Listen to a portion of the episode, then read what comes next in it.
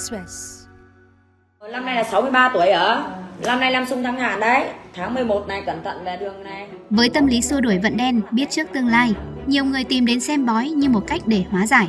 Càng về Tết, lượng người đi xem càng đông. cứ đầu năm là phải đi xem đã xem nó thế nào sau là đi cúng thời hạn cho nó yên tâm tết ở đâu người ta đi xem đâu á ở nhà thì vô chi vô lách ấy nhưng mà đi này mình xem để mình biết để mình còn tránh cứ bị xui rủi người ta nói là không biết giải quyết vấn đề như thế nào thì cứ đi xem bói thì mình cũng đi xem Quý vị đang nghe VN Express hôm nay.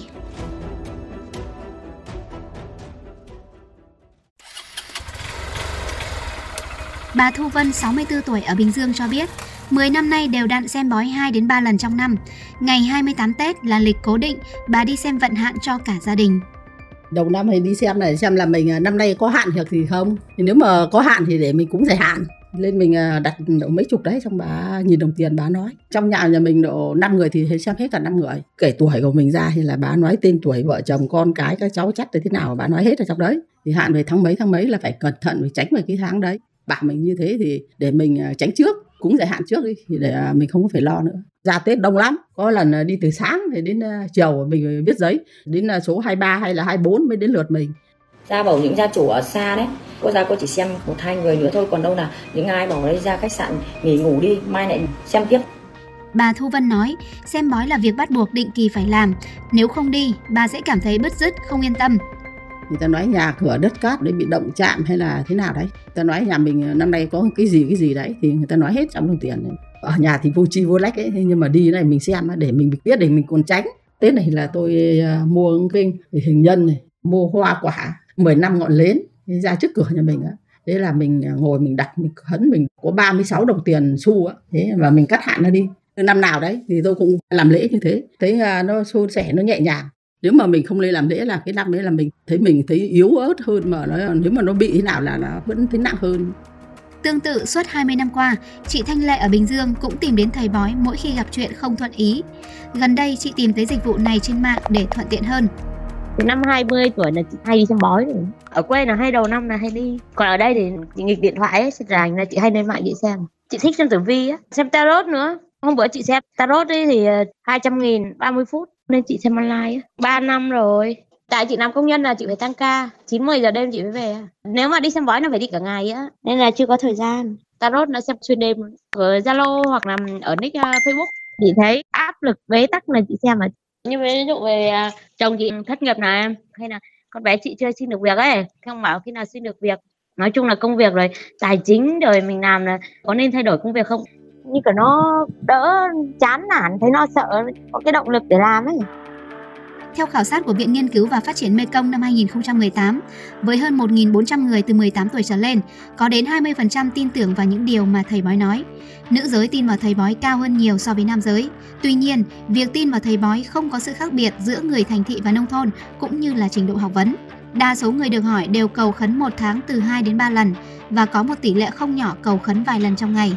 Theo khảo sát gần đây nhất của nhóm sinh viên trường Đại học Khoa học Xã hội và Nhân văn, có đến 22% trong số 700 người được khảo sát đã đi xem bói đầu năm, trong đó 16% đi xem bói cho vui và 8% còn lại là gia đình, bản thân có vấn đề nên đi xem. Không chỉ với người lớn tuổi, Gen Z thế hệ được cho là gắn liền với thời đại công nghệ 4.0 cũng đang có xu hướng thích xem bói hơn. Một khảo sát gần đây của VN Express với những độc giả từng xem bói cho thấy 84% nằm trong độ tuổi dưới 30 tuổi. Một khảo sát khác về lý do xem bói cho thấy 39% liên quan đến chuyện tình cảm, 23% do công việc, còn lại là nguyên nhân khác. Điển hình như Diệu Nhi 20 tuổi ở thành phố Hồ Chí Minh, Nhi nói luôn tìm đến bói toán như một người dẫn đường. khi nào mà gặp vấn đề nào đó mà mình thắc mắc mình tò mò hay là mình muốn ờ, hỏi ý kiến thì mình sẽ đi coi hỏi bạn bè thì là chín người 10 ý mà người này bảo thế này người này bảo thế kia gọi là 50 50 à còn đi xem bói gọi là coi trước tương lai mà gọi là có kết quả trước rồi đó gặp cái vấn đề đó mà mình không tự giải quyết được thì mình hay uh, đi tìm cái, cái hướng giải quyết từ phía bên ngoài đặc biệt là đi coi bói để mà người ta cho lời khuyên hoặc là cho mình biết trước về một cái phần nào đó. Do nhu cầu lớn, dịch vụ này nở rộ từ bói trực tiếp, bói tại quán cà phê, bói online, bói qua app, bói qua mạng xã hội. Lý giải về nguyên nhân người Việt thích xem bói, tiến sĩ khoa học Đoàn Hương nhận định do bản chất con người có tính tò mò. Mặt khác do Việt Nam xuất phát từ nền kinh tế tiểu nông nghiệp, đời sống phụ thuộc vào yếu tố thời tiết, sự may rủi nên dễ hình thành sự mê tín. tâm lý đầu tiên đến mặt tâm lý con người là có sự tò mò về bản thân mình tôi là ai từ đâu đến và sẽ đi đâu tư duy của người hiện thực phương đông thì khác. Phương tây ở chỗ là phương tây nó chỉ có ba chiều thôi là quá khứ hiện tại và tương lai. Nhưng riêng người phương đông ấy, thì lại có thêm chiều thứ tư là chiều tâm linh. Hầu như người phương đông nào cũng có chiều tâm linh cả việt nam trung quốc hàn quốc nhật bản. Nhưng nếu những cái đường tâm linh nó lành mạnh thì không có vấn đề gì. Nghiên cứu về số phận con người thậm chí trung quốc có cả một cái bộ môn một cái khoa nghiên cứu về sự bói toán, ví dụ như tử vi, tướng số, vân vân. Với lại cái bói toán này nó xuất phát trước hết từ nền kinh tế. Kinh tế của mình là nông nghiệp, tiểu nông nghiệp lạc hậu. Trông trời, trông đất, trông mây, phụ thuộc vào thiên nhiên, vào thời tiết, khí hậu. Cho nên là hơi một tí là chắp tay lên trời, lạy trời, cảm thấy yên lòng mình đã. Vì thế nó phụ thuộc thế cho nó tin mê tín dị đoan rất kinh. Nhưng mà cái tư tưởng dựa vào chính mình mà mạnh mẽ, bọn phương tây rất mạnh mẽ. Vì từ khi sinh ra là nó dựa vào mình trẻ con đâu cũng dựa vào mình, bị ngã thì tự đứng dậy, đau thì tự đi. Ở phương tây bây giờ họ vẫn bó nhọ vui là chính, tức là không lấy đó làm niềm tin. Bây giờ nền kinh tế, nông nghiệp hiện đại của thế giới nó không phụ thuộc vào thiên nhiên. Thí dụ, khắc nghiệt quá để cho vào nhà kính nó trồng thì đâu có ảnh hưởng gì đến năng suất của rau và hoa. Hoa vẫn đẹp lộng lẫy hơn cả hoa ở những vùng hiện đại. Còn nếu như chúng ta mạnh mẽ và dựa vào chính chúng ta chúng ta quyết định cuộc sống của mình. Thì không dựa vào ai thì mình tin gì cái thầy bói nhiều năm nghiên cứu lịch sử văn hóa, tiến sĩ khoa học Đoàn Hương nói, nhiều nước có những kho tàng đồ sộ về thuật tướng số, tâm linh, song chưa thể khẳng định độ chính xác với thực tế. Từ quan sát thực tế, bà cho rằng phần lớn thầy bói đều bắt thóp người nghe bằng cách phán mơ hồ. Việc phụ thuộc vào lời tiên tri vô căn cứ có thể dẫn đến ám thị. Tôi đã tập hợp những cái lời thầy bói các nơi và bản thân tôi đã chứng nghiệm. Tất cả đều bói chung chung, nói dựa. Những người đi xem bói phần lớn là những người có những khúc mắc trong cuộc sống ví dụ trong nhà có người ốm nặng, sắp ly dị chồng, bỏ người yêu thì người ta mới đi bói. Có những cái số phận không bình thường người ta đi xem bói. Và cái điểm này đã bị các thầy bói lợi dụng. Thì nó chỉ bảo là hiện giờ là cuộc đời cô đang có sự cố lớn, phải cố giải quyết, không cẩn thận là bé xé ra to, trong nhà có sự ly tán, đại khai thế. Xong bảo vâng vâng bố con đang ốm nặng, thế là từ đấy là tuôn ra.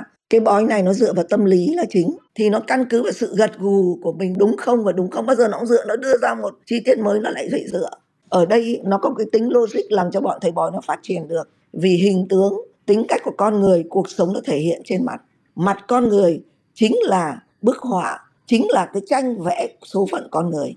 Nói tóm lại là không xem bói, chứ không phải bảo xem cho vui. Vì xem bói thì bị lệ thuộc vào những cái lời nói của thầy. Thí dụ bảo năm nay anh ốm nặng, thế là toi chúng ta sẽ bị sống dựa theo cái lời bói ấy. Trong cái ngôn ngữ nó có quyền lực ám thị cái ám thị này rất nguy hiểm. Dần dần nó in vào đầu óc của mình, nó tạo ra một cái số phận sai lầm và nó làm cuộc đời của mình bị con đường khác.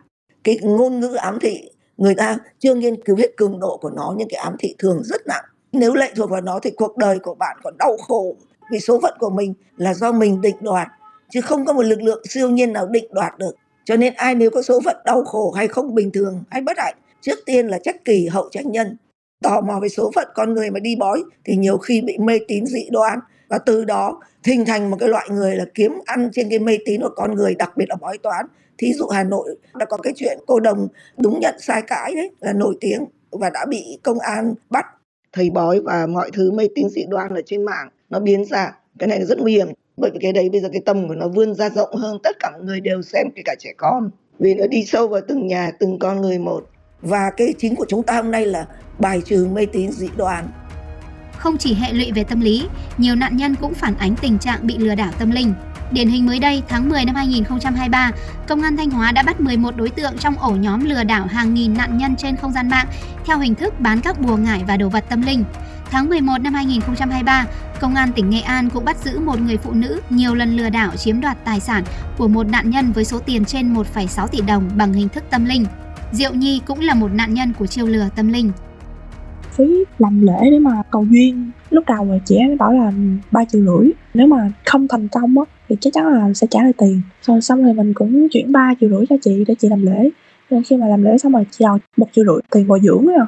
Nói thẳng là cũng bố tinh thần luôn, thì chị bảo là nếu mà không gửi tiền bồi dưỡng, kiểu là bị phá, bị ờ, bị trên quở rồi này kia. Đấy, vậy thôi, mình cũng chỉ một triệu rưỡi để mà im xuôi luôn mình mới kể cho bạn bè mình nghe thì bạn bè mình bảo là ôi giống lừa đảo thế. Mình cũng thấy đúng là mất tiền oan thiệt không có thay đổi được gì hết. Mình thấy đi xem về mình thấy còn mất an hơn Cơ quan công an cảnh báo, người dân cần đề cao cảnh giác trước những fanpage, hội nhóm quảng cáo, mời chào sử dụng các dịch vụ tâm linh đang xuất hiện tràn lan trên không gian mạng, không chia sẻ hay tham gia các hội nhóm trên mạng liên quan tới mê tín dị đoan.